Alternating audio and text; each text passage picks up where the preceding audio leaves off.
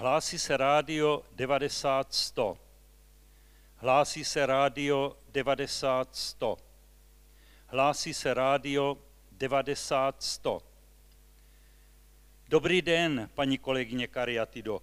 Můžu si dovolit takové důvěrné oslovení? Můžete, pane kolego. Děkuji. Dnes vás chci požádat, abyste zapátrala v paměti a pomohla vnést trochu jasna do jedné prapodivné záhady. Záhady, to je moje. A jak daleko v minulosti mám ve své paměti pátrat? Zkuste si vzpomenout na úplný začátek svého působení tady vedle hlavního vstupního schodiště. Když probíhaly dokončovací stavební práce, chodili sem určitě pánové, vypadající vážně a odborně, ze zemské školní rady, z radnice. Těch tady bylo.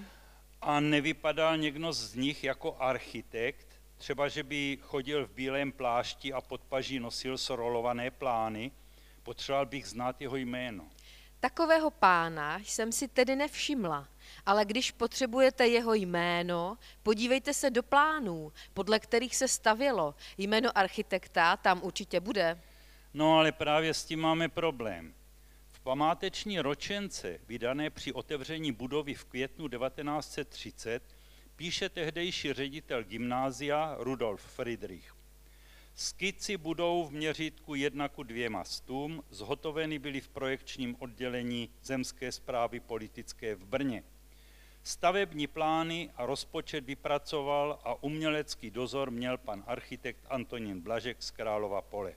No vidíte, tady ho máte, Blažek. No jo, Blažek, ale proč tam není napsáno jednoznačně, proč kdo si dělal skici, Blažek stavební plány a měl dozor. A navíc, odborníci na meziválečnou brněnskou architekturu si myslí, že naše gymnázium projektoval jiný autor, Jaroslav Siřiště, docela významný architekt, který ve stejné době navrhl i budovu dnešní pedagogické fakulty na Poříčí. A ta je naší škole velice podobná. Taky má plochou střechu a pásy keramických obkladů. Ale my přece plochou střechu nemáme. Máme střechu špičatou, takzvanou sedlovou. Jako kariatida se ve stavitelství vyznám. Dnes plochou střechu nemáme, ale původně jsme měli. Ta sedlová je tu až od 50. let, kdy se opravovaly stropy. Poradím vám, když chcete zjistit architekta budovy, zajděte si do nějakého archivu.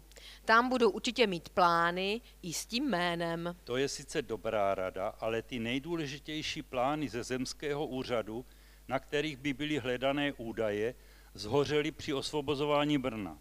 A co tak nějaká odborná literatura? Odborníci se většinou přiklánějí k Jaroslavu Siřišťovi, i když přímé důkazy v ruce nemají. Přečtu vám, co píše v knize Památky Brna historik Karel Kuča.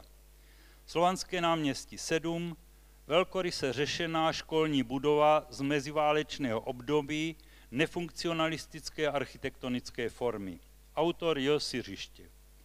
A nejvýznamnější brněnský teoretik architektury Zdeněk Kudělka, mimochodem maturoval na Slovanáku v roce 1945, v knize Brněnská architektura 1919 až 1928 uvádí Jaroslav Siřiště, projekt reformního reálného gymnázia v Králově poli.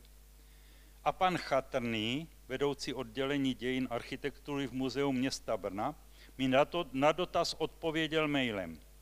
Ohledně přisouzení gymnázia je v naší publikaci O Nové Brno, Brněnská architekt, architektura 1919 až 1939 uveden jako autor profesor Siřiště. Procházeli jsme různé archivy, přímé prameny však chybí. Přesto si myslíme, že autorem projektu je Siřiště. To je tedy zajímavé. Jak to vypadá, záhada trvá. Třeba i přece jenom někdo někdy rozluští. Tak uvidíme. No a pro dnešek, nashledanou. Nashledanou.